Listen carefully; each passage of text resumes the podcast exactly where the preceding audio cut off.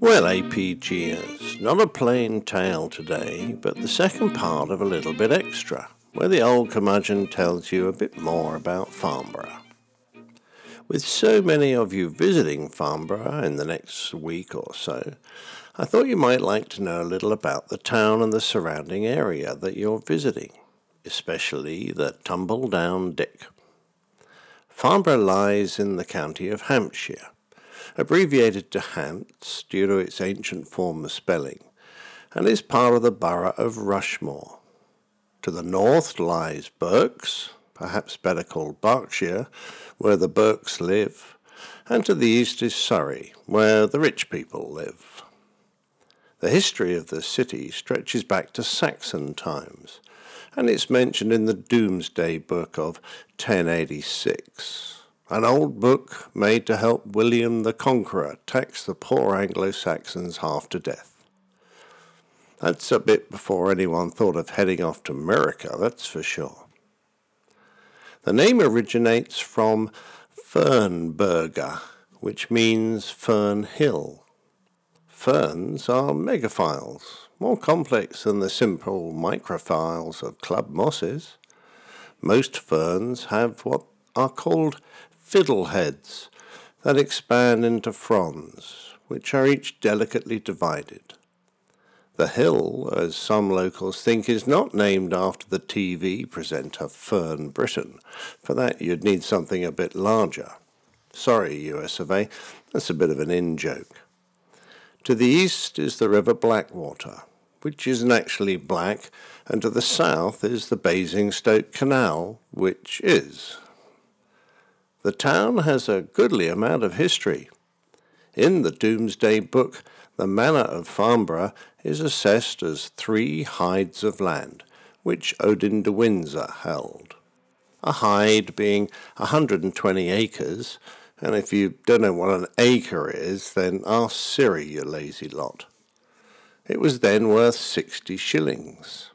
In modern terms, that's about one and a half million US dollars. On Tower Hill, there existed a large accumulation of sarsen stones, the same kind that forms Stonehenge.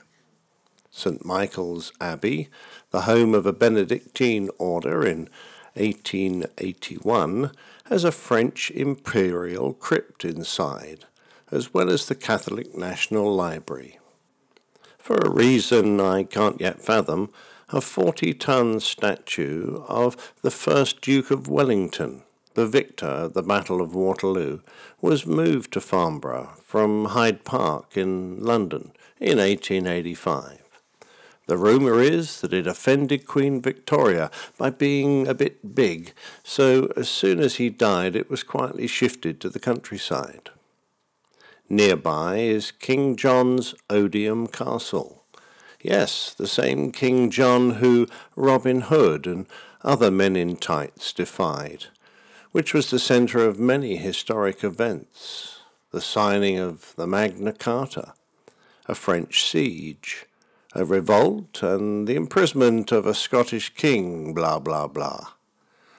The Magna Carta, I'm sure you will know, was signed by King John under a certain amount of duress, and although substantially altered over the years, it eventually found its way into English law to form the foundation for the modern rights of Parliament.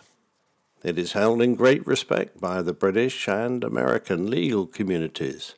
Indeed, parts of the Constitution were derived from Magna Carta. So there, Yabu sucks. There have been some notable residents of Farnborough, including uh, Emperor Napoleon III and his wife Eugene, who now lie in St. Michael's Abbey, probably because they're dead. More recently, well, kind of, Colonel Samuel Cody, one of the earliest pioneers of aviation, lived there. He died when he crashed his aircraft on Ball Hill in 1913, named so because they never recovered his entire body. That was a joke? T.E. Lawrence. Who, you ask? Well, in Hollywood, he's better known as Lawrence of Arabia. He served at RAF Farnborough. Jeff and the staff are staying at the Hogsback Hotel, which they will reach by traversing the same ancient road as was frequented in the 1730s by Dick Turpin, the infamous highwayman. Jane Austen, she wrote books, mentioned the Hogsback Road when she penned, I never saw the country from the Hogsback so advantageously.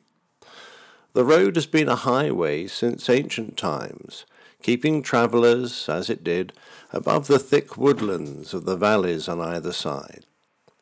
It helps to join the cities of Winchester to Guildford and forms the boundary of many different parishes. The unearthing of a bunch of skeletons, originally bound and trussed, gives rise to the opinion that the place Seven Ditches on the Hogsback was a point of assembly and execution perhaps as early as 909, by King Edward the Elder. The ridge was also the site of an Admiralty semaphore station, a vast mechanical device, yes, Terry Pratchett fans, just like the clacks, used to relay messages between London and the south coast naval ports. The station was also where a mansion known as the Poyle Hill Lodge could be found.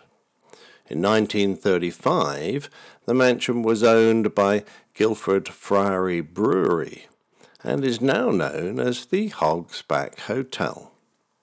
In the village of Tongham, a short run from the hotel, for Steph anyway, lies the independent real ale maker, the Hogsback Brewery.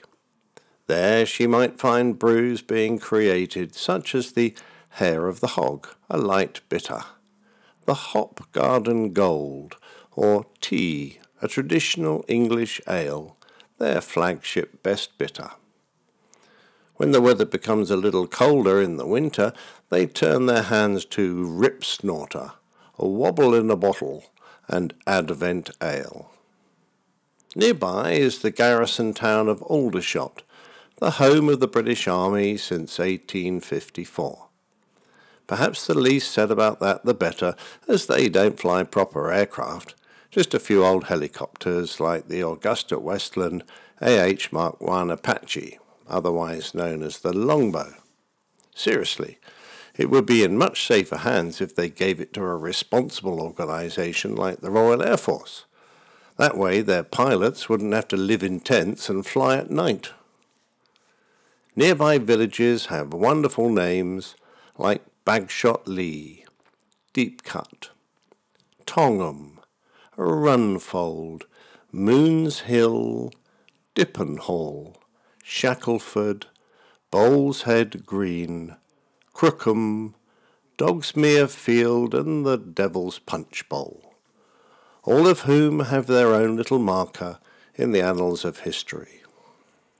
Along with those little villages are wonderful old public houses, with names like the Leather Bottle, the Fox and Hounds, the Stag on the River, the Mill, the Bat and Ball, the Cricketers, the White Horse, and of course, Tumble Down Dick.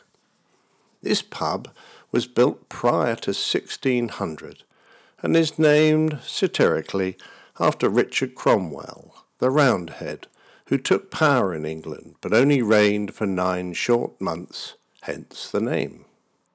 The drinking house formed the centre of the Farnborough community and is famed for being linked with various historical figures, including Cromwell, Henry VIII, and Dick Turpin.